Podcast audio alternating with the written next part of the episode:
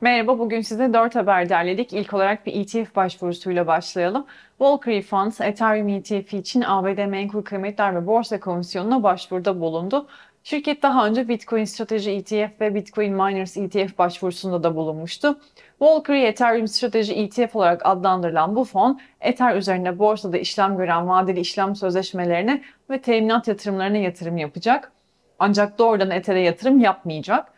Yapılan başvuruda şu ifadelere yer verildi. Ether ve Ether vadeli işlemleri nispeten yeni bir varlık sınıfıdır. Önemli riskler barındırırlar ve tarihsel olarak bakıldığında önemli fiyat dalgalanmalarına maruz kalabilir. Fona yaptığınız yatırım sıfıra düşmek de dahil olmak üzere çeşitli riskler barındırmaktadır. Bu arada Valkyrie Ethereum ETF başvurusu yaparken spot Bitcoin ETF yarışı ise hızlı devam ediyor. E, BlackRock'tan sonra pek çok şirket ETF başvurusu yapmak için sıraya girmişti. SEC şimdiye kadar herhangi bir spot Bitcoin ETF başvurusunu ise kabul etmiş durumda değil. Bu haberin hemen ardından Avrupa'ya gidip oradan da bir ETF haberi verelim.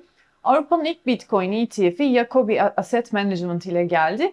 Londra merkezli Jacobi Asset Management spot Bitcoin ETF onayını 2021 yılında almıştı.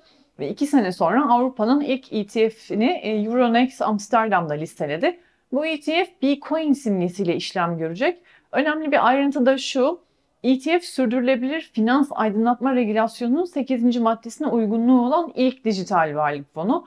Bu sayede ESG hedeflerine önem veren kurumsal yatırımcıların da ilgisini çekebileceği düşünülüyor.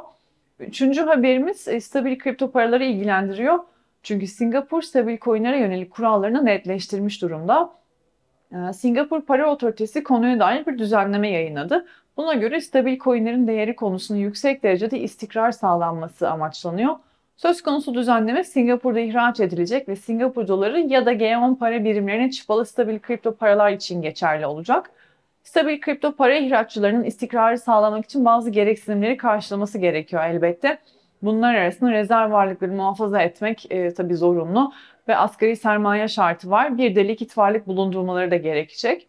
E, son haberimiz Amerika'dan. Emtia Vadeli İşlemler Ticaret Komisyonu'nun lideri kripto para sektörüne net bir düzenlemenin gerekliliğini vurgulayarak kongreye çağrıda bulundu. Piyasanın net bir düzenlemeye ihtiyaç duyduğunu ve bu tür bir düzenlemenin kurumsal yatırımcıların ilgisini artırabileceğini ve bir de bireysel yatırımcıların korunması gerektiğini söyledi. Bu arada şunu hatırlatmakta fayda var. Parlamento kripto paraların düzenlenmesiyle ilgili birkaç yasa tasa e, birkaç yasa taslağı üzerinde çalışıyor. Bunlardan 21. yüzyıla uyum yasası adlı bir tasarı CFTC'nin yetkilerini artırmayı ve CFTC ile SEC arasındaki yetki boşluklarını doldurmayı hedefliyor. Bugünlük bu kadardı. Çok teşekkürler.